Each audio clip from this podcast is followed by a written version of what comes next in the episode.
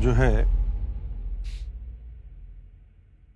عربی زبان میں، خاص طور پر قرآن میں حمزاد کو جس لفظ سے پکارا گیا ہے، وہ ہے قرین۔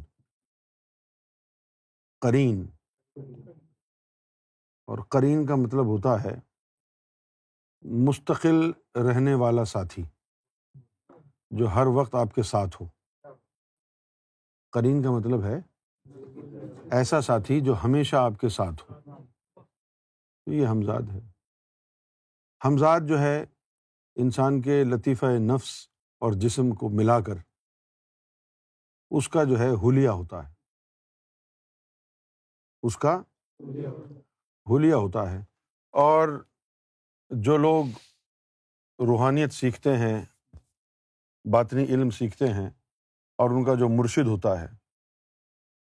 تو مرشد اور اس کا جو ڈسائپل ہے، اس کے بیچ میں جو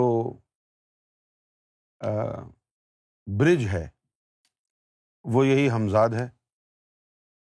اسی کے اوپر مرشد کی توجہ ہوتی ہے اور اس کے ذریعے وہ فیض مرید کو ملتا ہے۔ اسی طرح جب کوئی شیطانی علم سیکھتا ہے جادو وغیرہ سیکھتا ہے، تو وہ شیطان اس حمزاد کو ہی قابو کرتا ہے اور اس کے ذریعے وہ آتا رہتا ہے۔ لیکن یہ تو بڑی ہی بیسک چیز ہے روحانیت میں۔ نفس جو ہے انسان کا لطیفہ نفس، اس میں سے چار جسے نکلتے ہیں۔ نفس امارہ نفس لوامہ، نفس ملحمہ نفس مطمئنہ، چار جسے نکلتے ہیں۔ جب یہ پاک صاف ہو جاتے ہیں، انسان کا نفس بھی پاک ہو جاتا ہے، روحیں بھی پاک ہو جاتی ہیں۔ پھر یہ لوگوں کی مدد کرنے کے کام آتا ہے۔ اب جیسے بہت سے لوگ آپ نے سنا ہوگا کہ وہابی عقیدے کے ہوتے ہیں، سلفی عقیدے کے ہوتے ہیں۔ اور وہ اس بات کو تسلیم نہیں کرتے کہ کوئی ولی اللہ، کوئی مرشد کسی کی مدد کر سکتا ہے۔ جس طرح کہ اسلام میں ایک مسئلہ بنا ہوا ہے، حاضر و ناظر کا۔ کیونکہ جو اہل سنت والجماعت کا عقیدہ ہے، اس میں یہ ہے کہ ہم حضور صلی اللہ علیہ وسلم کو ندا دے کے پکارتے ہیں۔ السلاۃ وسلام علیہ یا رسول اللہ۔ تو یہ جو سیغ ندا ہے، یہ براہ راست حاضر کے زمرے میں آتا ہے۔ سمجھے آپ؟ تو وہ وہابی اور سلفی عقائد کے جو لوگ ہیں، وہ اس بات کو رد کر دیتے ہیں۔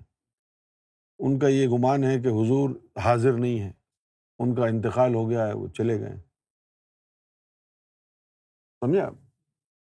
اچھا اب اگر کوئی ولی اللہ ہے، وہ اپنے مرید کی مدد کرنا چاہتا ہے، اس کے بھی وہ انکاری ہیں کہ وہ اتنی دور بیٹھ کے کیسے مدد کر سکتے تو وہ جو مدد کرنے کا طریقہ ہے، وہ یہی ہے کہ مرشد جو ہے، وہ اپنے حمزاد کے ذریعے باطنی طور پر اپنے مرشد مرد تک پہنچ جاتا ہے۔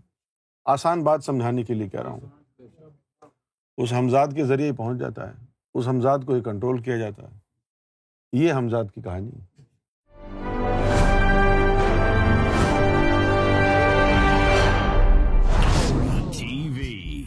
Bringing light love and peace in your life